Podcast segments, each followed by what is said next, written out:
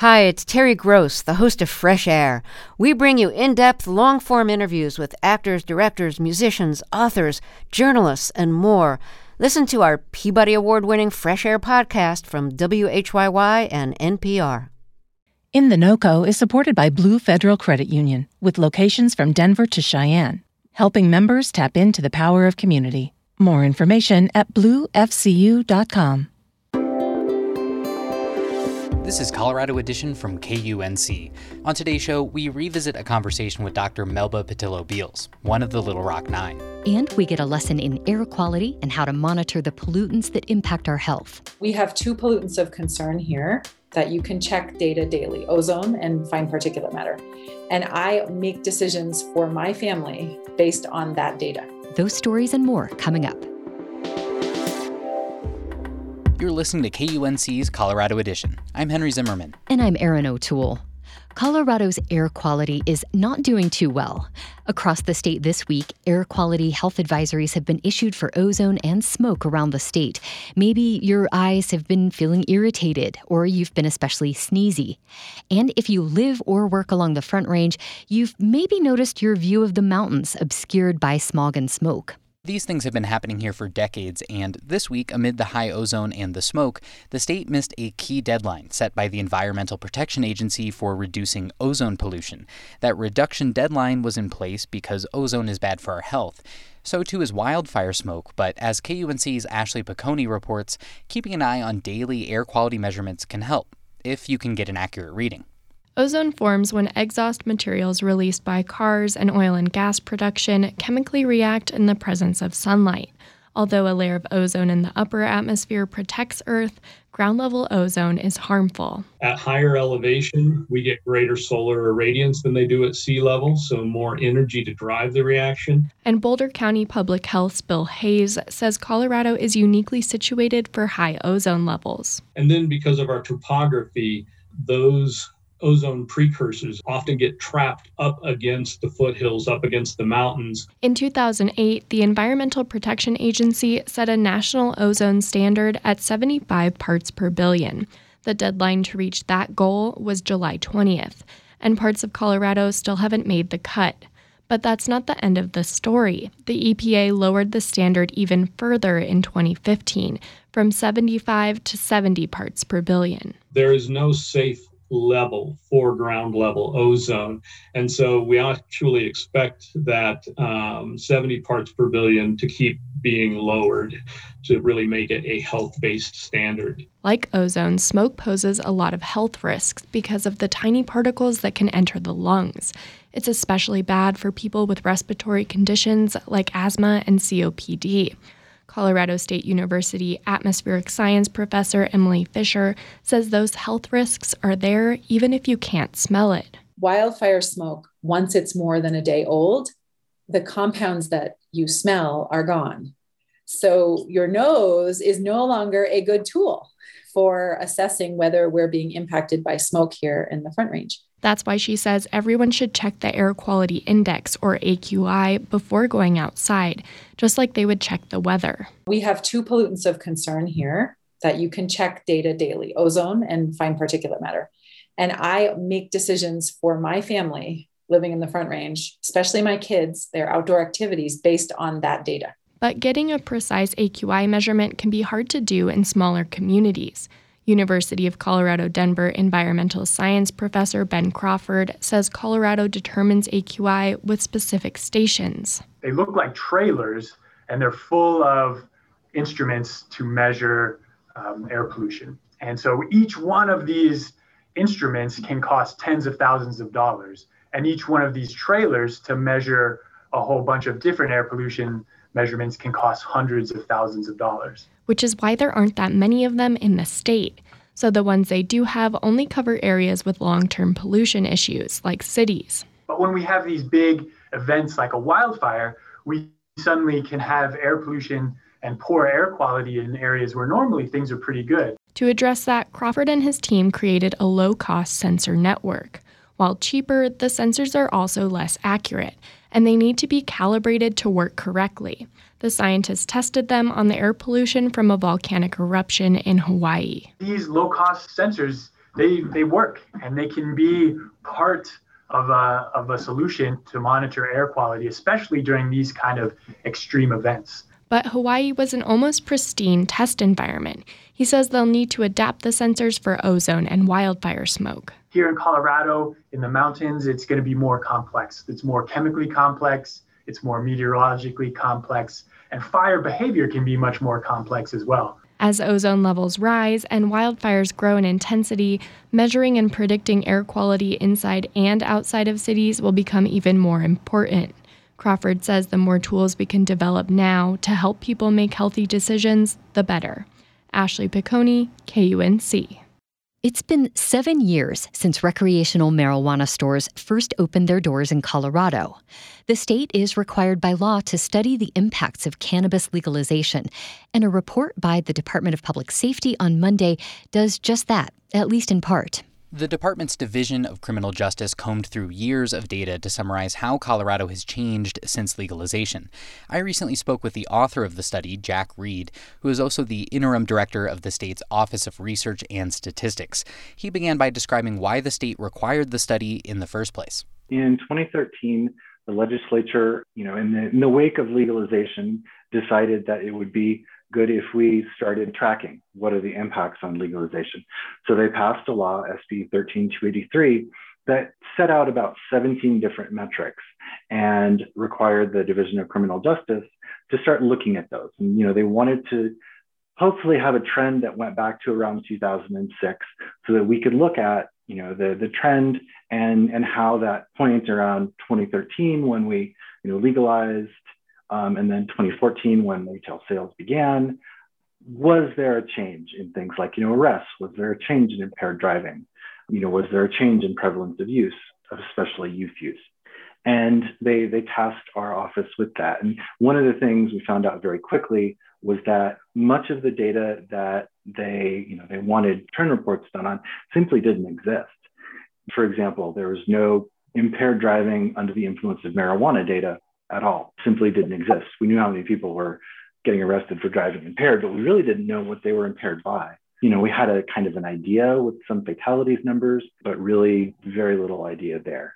And so I think, one of the things that this requirement from the legislature did was it made us kind of up our game from a data point of view. It made us really look at, this is the data we're collecting, and this is the data we really need, and how can we improve our data collection moving forward? So how do we get more data on, the toxicology of people being arrested for a DUI? And, what does that look like when they get into the court system? What are the specific, maybe THC levels of people involved in traffic fatalities? And has that changed over time? So there was, I think, a hope in the beginning that we would be able to do, a really strong trend report across the board. And, what we found out was the reality of it was definitely a lot more complicated. And, our ability to kind of make statements depended on the topic and the data source. Well, with all this background, let's sort of dive into what you did find. And I want to start with marijuana-related arrests. In general, this number has decreased, which I suppose isn't too surprising, but there are still some pretty stark disparities in those numbers. Can you kind of dive into this for us? Sure. So there's still kind of a couple disparities. The first one that, people are, definitely concerned about is the racial disparity. While the arrest rates went down, 60 to 70% across the board by race, when you look at the disparity between, for example, whites and blacks, blacks still have a marijuana arrest rate that's about double that of whites. And so, that disparity is still there. There's also a disparity based on age, where youth, under the age of 21, for whom, marijuana is not legal, still have a higher arrest rate. And, those for whom marijuana is legal, the vast majority of their arrests prior were for possession, and those almost all went away. But we really saw kind of a higher rate for youth that in the last couple of years has come down some, but it really was relatively flat even after legalization. You also looked at the rates of major marijuana-related crime. Just first, what does that mean? So what that means is, when you looked at marijuana arrests prior to legalization, about 80% of them were for simple possession, and 20% were for more serious crimes, which includes distribution, manufacture, possession with intent to sell. There was a lot more of those lower level possession arrests that occurred. After legalization, what we see is those possession arrests go down, but we don't see that same stark decrease in the more serious crimes, especially in a couple of years after legalization, they do start going up.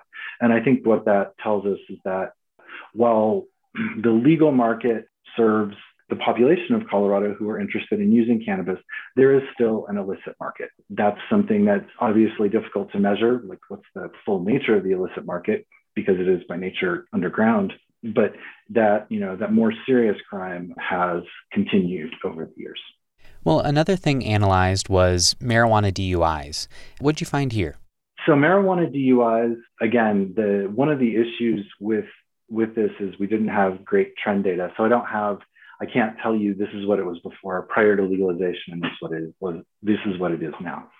However, we do have a couple of data sources that point to some interesting findings. The first one is from the Colorado State Patrol, who account for between 20 and 25% of all of the DUI arrests in Colorado. And so having them as a data source, I feel comfortable talking about their data and the quality of their data. What we've seen there is in 2014, which is when they started collecting information on the trooper's perception of what the driver was impaired by. So it's not necessarily their toxicology, it's really the trooper's perception based on their training. And in 2014, there were about 12% of their DUI citations where marijuana alone or marijuana in combination were the drug of impairment. And it was about half and half. So about 6% were marijuana alone, 6% were marijuana in combination with something, either alcohol or some other drugs. As we move along, we really see a change in that polydrug use, so that marijuana in combination with either alcohol or other drugs increase. And so it goes from about 6% in 2014 to about 23% in the latest year, 2020. Whereas when we look at marijuana alone, we see a much smaller increase from about 6% to about 9%. And so while the total number of cases where the State Patrol identified marijuana as one of the impairing substances, really it's the polydrug use where we've seen that increase. We've been talking mostly crime to this point, but are there any sort of broad takeaways you can give us about the prevalence of cannabis use in general? It's kind of, an interesting difference in that we really haven't seen any change in the overall prevalence of youth use. It stayed right around 20% for about the last 18 years. We really haven't seen any change in that before or after legalization. We have seen increases in adult use, so that 18 to 25-year-old group have the highest rates, and those have gone up some over time. But honestly, the biggest increases in overall use we've seen among the older population, 65 and older population, their prevalence rate tripled. It's still relatively low, but we're seeing a lot more older adults who are trying cannabis. Jack Reed is the interim director of the state's Office of Research and Statistics. Jack, thanks for speaking with us. Thank you for having me. You're listening to Colorado Edition from KUNC. In 1957, 3 years after the United States Supreme Court ruled segregated schools unconstitutional, a group of 9 African-American students integrated Central High School in Little Rock, Arkansas. They were met with a mob of angry white segregationists who disrupted the students' attempts to attend class for several days, ultimately requiring the presence of federal troops to get them into school for a full day. One of the students was Dr. Melba Patillo Beals, who went on to become a successful journalist and college educator. She wrote about her experience as a part of the Little Rock Nine in her memoir, Warriors Don't Cry. She joins us now to discuss her life story, the current age of misinformation, and the role of youth activism in addressing racial issues in the U.S. Dr. Melba Patillo Beals, welcome to Colorado Edition. Thank you for having me. When you and your 8 peers were going to integrate Central High School for the first time, what was going through your mind? What did you see and feel, and what do you remember? If you want to talk about just prior to the point at which we approached a mob, We were excited. We talked about it. We thought that it would be a new area for us. We did not think we'd be welcomed at first. There was certainly indication by mobs that had gathered on the days before that this was not the place we'd be welcome. If you're 15 and 14 and 16, you think that in time they will see that I am human. They will see that I polished my saddle shoes. I got a long ponytail too, and I'm bright. And so I've always thought of myself as bright and able to take care of whatever came up academically. So I thought, okay, there'll be this initial period. I expected to hear the N-word every now and then. What I did not expect was to see a mob carrying a rope, telling us off the bat that they were going to kill us, that we were not going to be going in their school. Now, that very first day, we didn't get in. A mob chased us. I only got to across the street from the school, directly in front of, huge mob. At first, my mother and I came up behind this mob. We didn't even know what's going on. We thought, perhaps there's a parade to welcome us, or what's going on, you know? And we got chased out of there with these guys with their ropes, and almost got killed that day, almost got hanged.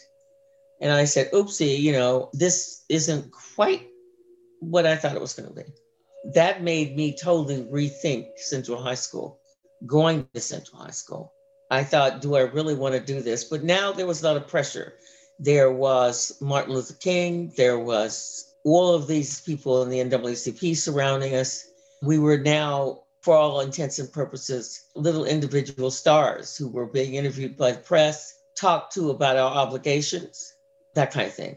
So off we went for that second try. Second time we were escorted into school by police. And that was the time that we stayed we didn't even stay a half day, like up till noon almost, because outside were just an incredible crowd of people.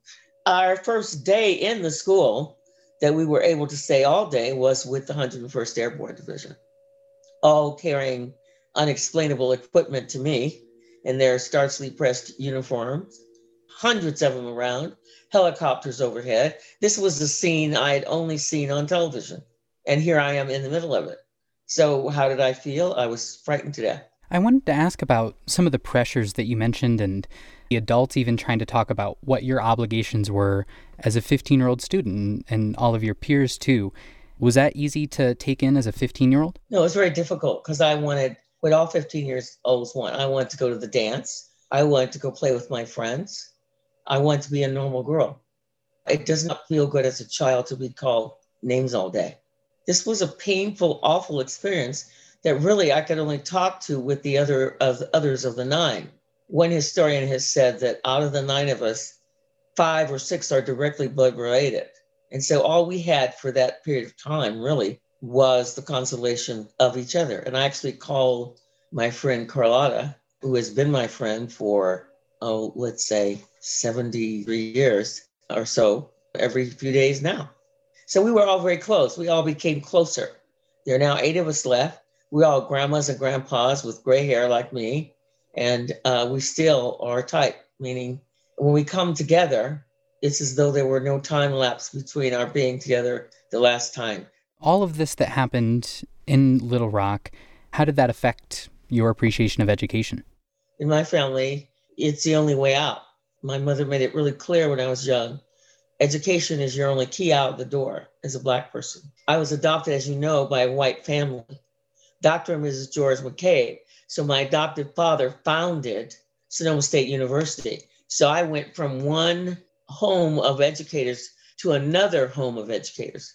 My father and mother were Quakers. That white set of parents, my father wasn't going to see me bring home a B or like any more my mother was. So it was like go from the, one house to the other. He was insistent that I go to college, graduate. And so there, in my life, there is no discussion. My children will tell you there is no discussion that doesn't include how's your homework, how's school, what classes are you taking? Could I see that piece of paper, please? Well, I wanted to ask a little bit about journalism. Since your days as a student, you became a journalist and a professor of journalism. And today we're kind of living in a time where, for some reason, many people are doubtful of facts and they dismiss large swaths of the news media as biased. Do you have any thoughts as a journalism professor? We just went through a really rough period. When you have leaders who support lying, when you have leaders who live in a different world reality, you have a problem. So we have many people who chose to follow that. I support journalism as our only pipeline. Do you pick one station and listen? No. I read the New York Times. I listen to CNN. I listen to MSNBC. I listen to Fox. I look at everything. And then you as an individual have to decide. But you see, in order to spend the time to do that, you have to understand that you cannot look at some stupid thing on the internet and say, okay, that's who I am. I'm QAnon, I'm whatever. And so people do that because they don't take the time to understand the significance of the proper news. For anyone to stand around and say the things that some of the people are saying in the internet, it's embarrassing, it's scary. What difference is there between the mobs that rampaged Central High School and the mobs that rampaged the Capitol? That was so scary to me because I'm one of those people. I know how the people in the Capitol felt because I've been the victim of a mob before. I've been standing in line waiting to be hanged. I've been in a building, Central High School, where the mob lunged forward to the building. And that first Monday that we were in school, that mob got in that school and chased us down the hall, spat on us, et cetera, et cetera. So I understand. One hopes at this point we can listen to each other and try and heal. I don't know if you would consider yourself an activist, but I wonder how you view youth activism when it comes to some of these issues that you were speaking about. I want youth to, like when I taught, I only retired as a professor in 2014. And when I taught, one of the things I insisted on was that the children and my own children be watching the news every day. You got to know what's going on around you. That's the first thing of activism. And then you got to participate. Of course, I'm an activist. Not long ago, John Lewis passed away. Before he passed away, I have actually on my Instagram this picture of him standing behind me. And I'm in a wheelchair because I had 4 spine surgeries. And he looked at me and said, hey, Melba, you ain't got time to be sick. What are you doing in that chair? You better get up and get with it. So we don't really have, I don't have time to not be an activist. Every day of my life, I'm right now thinking about the 22 election. What should I be doing? Calling people? Are we going to write letters? What are we going to do? Let's get going. Let's, you know, can I do anything with that? Who's not being nice? You know, who needs boycott? What's going on? I mean, you got to be with the program. Until I'm dead, you know, as the mortician marches out and sets my toes afire, I hope to be called an activist. I'm angry because I couldn't march further with Black Lives Matter. I was moved by that. First of all, I was put in 3 weeks of depression by the death of Mr. Floyd and the way he died. I'll never forget that white policeman's face as he bent that knee in as though he had power. And that's the same power I felt white people had over me when I lived in Little Rock under Jim Crow. Exactly the same power. You have the power to put your knee on my neck and press it until I die if you want to. And so for me, I cried, had to go see a therapist. I was hysterical. And I loved the marches that went on after that, because when we were in Little Rock, we were so happy when the white people marched with us, because it meant the cops wouldn't shoot into the crowd. The white people who marched with us were our protection. Now here you have, life has moved forward because Black Lives Matter. There were more of our white sisters and brothers on the streets than us. It was a beautiful thing. And to me, it was the one big bit of evidence that we have moved forward. Other than that, at 79, I'll tell you, at 15 or 16, I thought, you know, by the time I'm 50, we won't, by the time I'm 79, I will be in a wheelchair, a rocking chair someplace, rocking back and forth happily, knitting, watching TV. We won't even be discussing this. I won't have anything to do. I'll be a bored girl. I'll watch the evening news, cook pies. I mean, come on, who knew I'd be going to, I go to more activism meetings a week. I go to church 3 times a week on now on Zoom, but I'm saying I'm as active as I was when I was 20, just in a different way, you know. I would have bet you that it would have all been solved by now because this is 65 years, come on. But we're nowhere near a solution. So it demands that we continue to work. That was Dr. Melba Patillo Beals, one of the Little Rock Nine. Her memoir about her experience integrating Central High School in Little Rock, Arkansas, is called Warriors Don't Cry.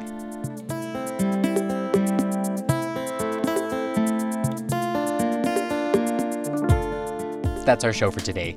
Next week on Colorado Edition, right before the pandemic began, ranchers and farmers in Colorado were reporting what they thought were mysterious drone formations in the night sky. KUNC's investigative reporter takes us through a recently released report on unidentified aerial phenomena to see if anyone ever got to the bottom of that mystery. I'm Henry Zimmerman. And I'm Erin O'Toole. Our production staff includes Tess Novotny, Alana Schreiber, and Ray Solomon. Brian Larson is our executive producer. Thanks for listening. This is Colorado Edition from KUNC.